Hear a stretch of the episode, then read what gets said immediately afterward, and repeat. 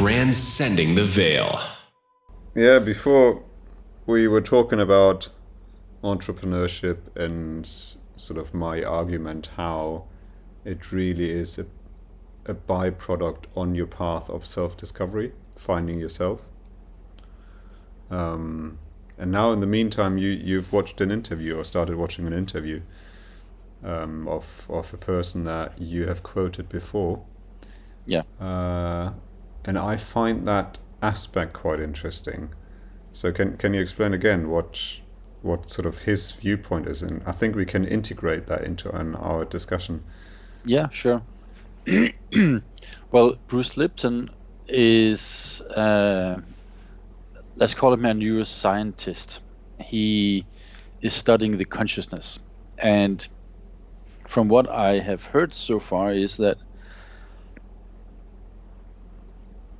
from when we are born, three months prior to we are born, our consciousness or whatever picks up starts picking up the environment.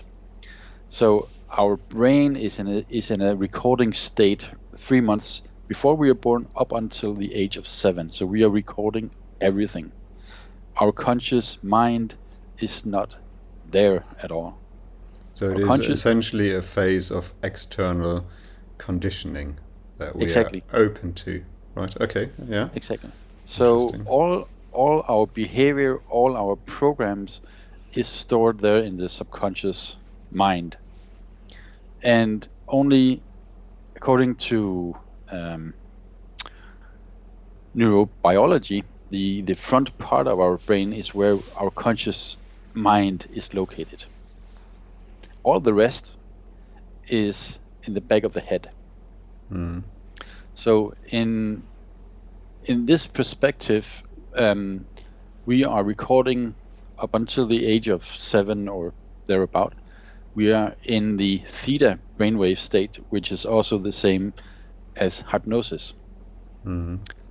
And when we don't have any conscious mind in, in that period of time, we don't question things. Okay. So we absorb everything, all the dysfunctions, all the good things, all the bad things that we see from the school, from our parents, especially parents. We pick that up and it becomes part of our programming. And then he argues, uh, Bruce Lipton, that we are not aware of it ourselves. So this plays out every day of our lives until we get become conscious of these kind of programs. And our closest friends can see our programs, but we cannot see them ourselves. We can see all the destructive behavior, we can see all the dysfunctions, we can see uh, um, your best friend behaves exactly as his father did because you know both of them and you can see it, but he can't. Mm. And this is really interesting to me because how do we change that? Now, we talked about entrepreneurship before and and uh, you were hinting at a mindset shift and i really like that. And and how is this related to what i just heard bruce explain? Well the mindset of scarcity that that we also discussed was um, became very apparent when when I, I talked to you. And that is something according to this kind of, kind of uh, quantum uh, physics that it is based on consciousness. It's based on the programs that is there on the hard drive. So the interesting is, question, in other words, is due to external conditioning, right? Yes, Which, yes. which formulate into programs. Yeah. Okay. yes, yeah. Yeah. Interesting. So, so yeah, I find that very interesting because how do you change that? And this is where and this is where self awareness come into play again. Mm. Like learning that first of all, having the knowledge that, as he said, that only five percent of our day we are conscious. The rest is just just pure programming playing out. Yeah, yeah, yeah, yeah. Uh, it's, that is fascinating because it is sort of the, in a sense, I feel the analytical approach to what we've been discussing intuitively in the previous recording. Because, uh, yeah, for me, I, I, it wasn't clear where our discussion was going from, uh, like, in the beginning. I, I had no idea where we're going to end up.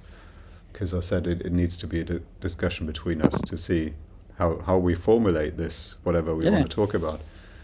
And now reflecting on what we have talked about, and now what you're telling me about Bruce Lipton, it's kind of he is more the yeah the scientific approach, but saying on the baseline exactly what we've been telling about or talking about, just from a very sort of life experience perspective on, on the path that we're both on.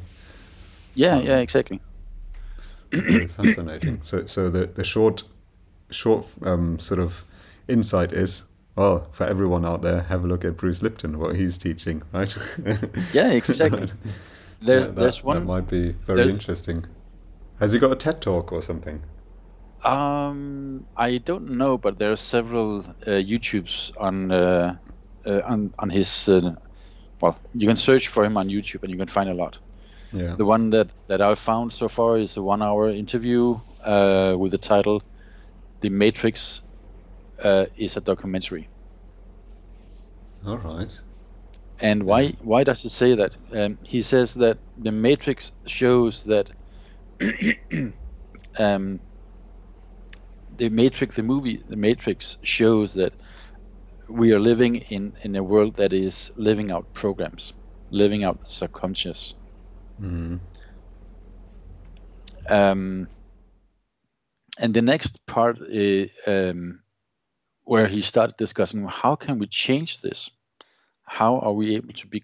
How we, how can we consciously change this? Um, but yeah, has has he got any insight onto Yes. how to Yes. act? Oh, that is now fascinating. All right, I'm I'm listening now. Tell me. Yeah, yeah. Because he started talking how can how can you change this, and then he started talking about the honeymoon effect.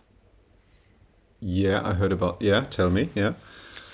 Uh, so he uses he has been together with his wife for 28 29 years and before they got into the, the relationship both of them knew about the subconscious and how the subconscious mind works so they stopped arguing or they didn't even argue because both of them were able to to stop each other when they were saying something that was not supporting them. So they would stop each other consciously and say, Well, you said this, but I believe that's not you. Do you want to change it? And then they changed it. That is a very conscious approach, right? And also means that you need to be conscious in these situations, Exactly. which I have to say I find extremely difficult because Yeah. I I know that I most of the time don't act in a conscious manner because I, I run my programs. I run due to how I behave as my personality has been shaped. And very little, and, and I catch myself when I observe a situation that I, that I am in from a third person perspective. And that for me is a being very conscious because I see what how I interact, what is happening, and I can consciously decide in which direction I want to go in, in this situation. And in an argument or in a discussion to be aware about these trigger points or pitfalls, I mean that is very interesting that they achieve this, that they are capable of this, because you, you can you can talk about it intellectually how you want to you know behave in certain situations, but you fall naturally into your patterns, and to stay conscious in these whatever situations, I mean that is tricky for me. The part is how to trigger yourself staying conscious. That that would be my question after this. Yeah. well, um, two things. Um, he found out um, as part of the, the research or the studies that he did on consciousness that um,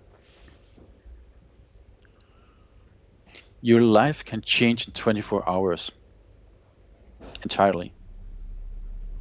And then Without- he, he has he Without he has psilocybin and ayahuasca. without any psychedelics. yeah, no, no, that that is getting interesting. Okay, yeah. Yeah. um, and and the way that he talks, he he asks himself he, uh, he asks himself questions like, why do I say that? And then he answered it afterwards. Um, so he says, your life can change in 24 hours when you fall in love. Yeah. Oh, very true. When you fall in love, your life changes in 24 hours. And what happens when you are in love? You are conscious, you are um, focusing on the other, the partner, the future partner. You want to get to know each other. You are conscious, you are present. And this is the key word presence, staying in the moment. Staying in the presence. Yeah. Yes. Because as soon as you don't do that, you are thinking. True. and and thinking is the subcon- so the subconscious mind the Ah, conscious yeah. the conscious mind is creative it has desires it has wishes but you only use that 5% Mm. right so i find this very intriguing and and how how can i apply this to my how can i apply this understanding to my own life that's um, that i'm curious about What I'm triggered by is already the or the inside. What comes out of this is that thinking is your subconscious. And that is a very interesting viewpoint, which I wasn't familiar with, or Yeah, I haven't neither. heard of before, because I thought thinking is conscious. Yeah. And that, that is a very interesting differentiation. Yeah especially coming from very analytical people right both of us are like that yeah, yeah, yeah. Yeah, but I don't want to take it as fact straight away, but I want to entertain the idea. And obviously, in my my mind is currently racing throughout any scenarios in my life, and assessing that scenario under thinking being subconscious, being in the pattern of your conditioning. Yeah. And that for me makes a lot of sense to, to think according to the patterns of your conditioning. And then I'd say, or I would conclude, yeah, he's got a fair point there, which is very interesting, which will start a process within me. I can say that already. yeah Um, and I want to dive into what he has to say. But it, it gives some very interesting perspectives now. And being only, and, and that makes sense with this statement of you're only conscious 5% during the day.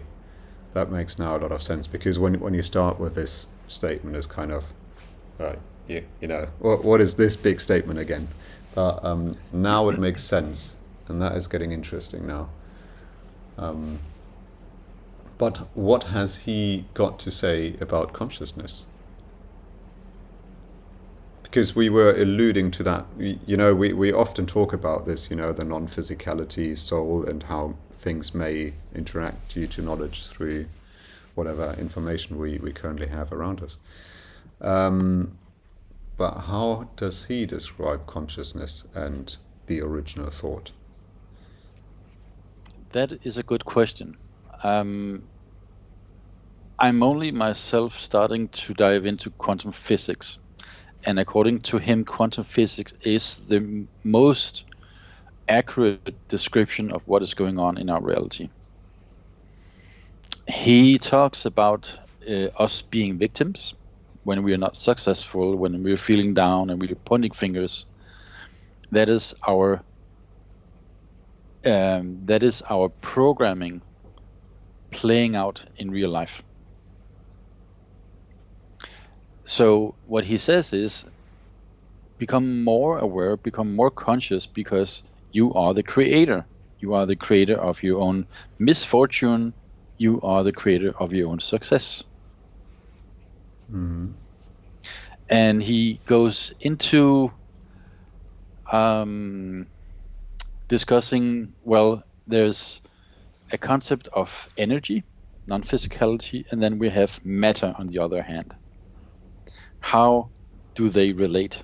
Because in our upbringing, in our school time, in all our indoctrination and all that, we are taught that they're two separate things, Yeah. Huh? right? It's actually the same. And quantum physics states this. Mm. Matter is built up of made up of atoms and then you know what are atoms and all that.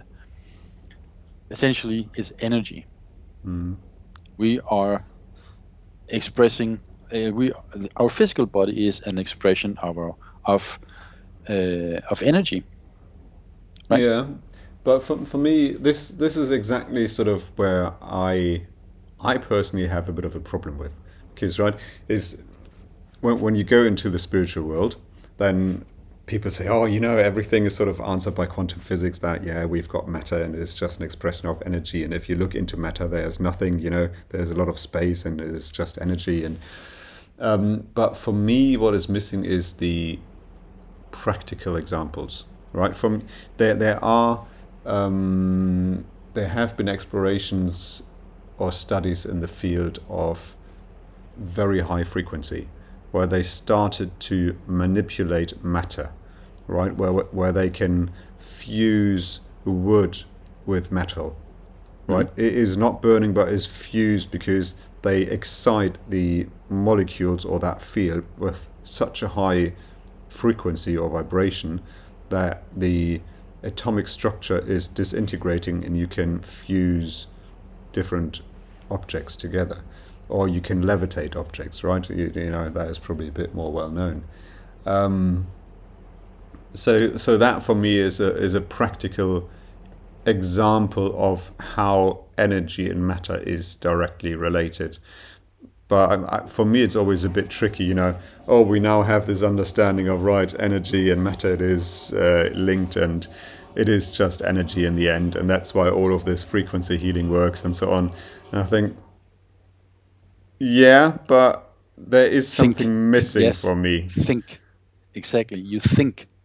You're going back to your programming, Mm, okay. right? So you have a program saying this can't be true. It can't be that simple. That is a very good point. Yeah. It is, um, yes, I'm thinking according to my conditioning. Because from a different perspective, this irrationality, is, I would argue, doesn't make sense. Yeah, that, that is true. If you live under a different conditioning, yes. Um, yet, I would like to see a bit more steps in between. You know, the, the, the guiding path out of, for example, when you live in a physical three dimensional world and approach it with a very rational, logical mind, obviously driven by your conditioning of how you how you yeah how you think. To just say then the far reaching statement of right everything is energy and frequency and it just manifests and vibrates in a certain way and this is why we see it and if it would be vibrating in a different way we, we might not be able to see it and that is probably what happens with the yeah different dimensions and uh, um, universes and so on um, but you know, there there is this apparent phenomena that which I find interesting, and this is kind of the the breadcrumbs that I'm looking for onto going into this statement where we say everything is energy, is for example the fact that when we observe particles, some particles, and I forgot the names of which they are, but some particles under observation you cannot constantly observe. You can observe them for a split second and for a split second not.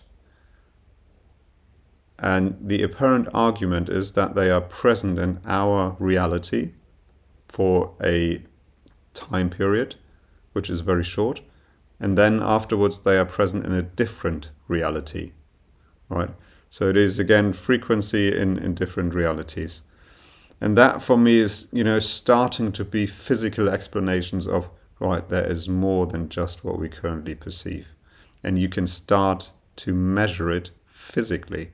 And this for me is a very interesting approach that with the physical measurement, you start to get at the edge of physicality.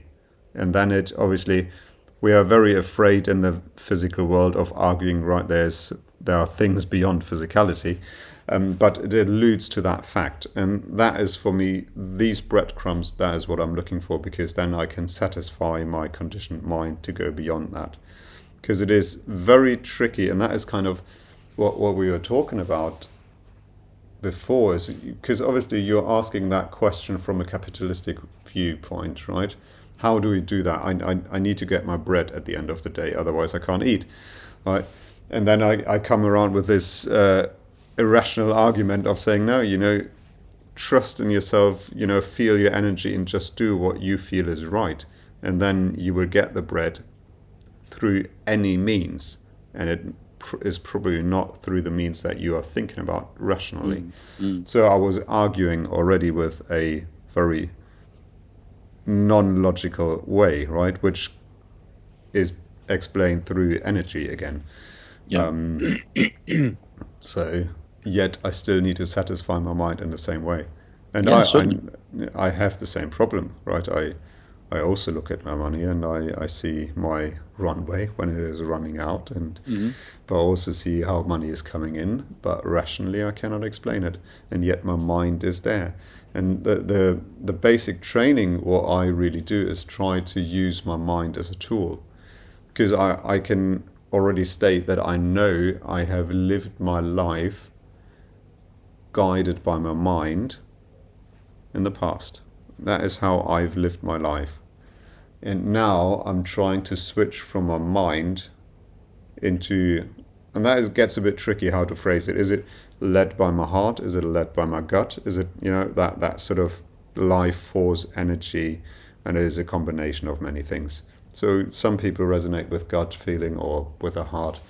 Um, and I sort of, that is what I've observed in my life is really making the switch of having my life led by my mind or by my gut feeling. And that is then, we're talking essentially about the energy again.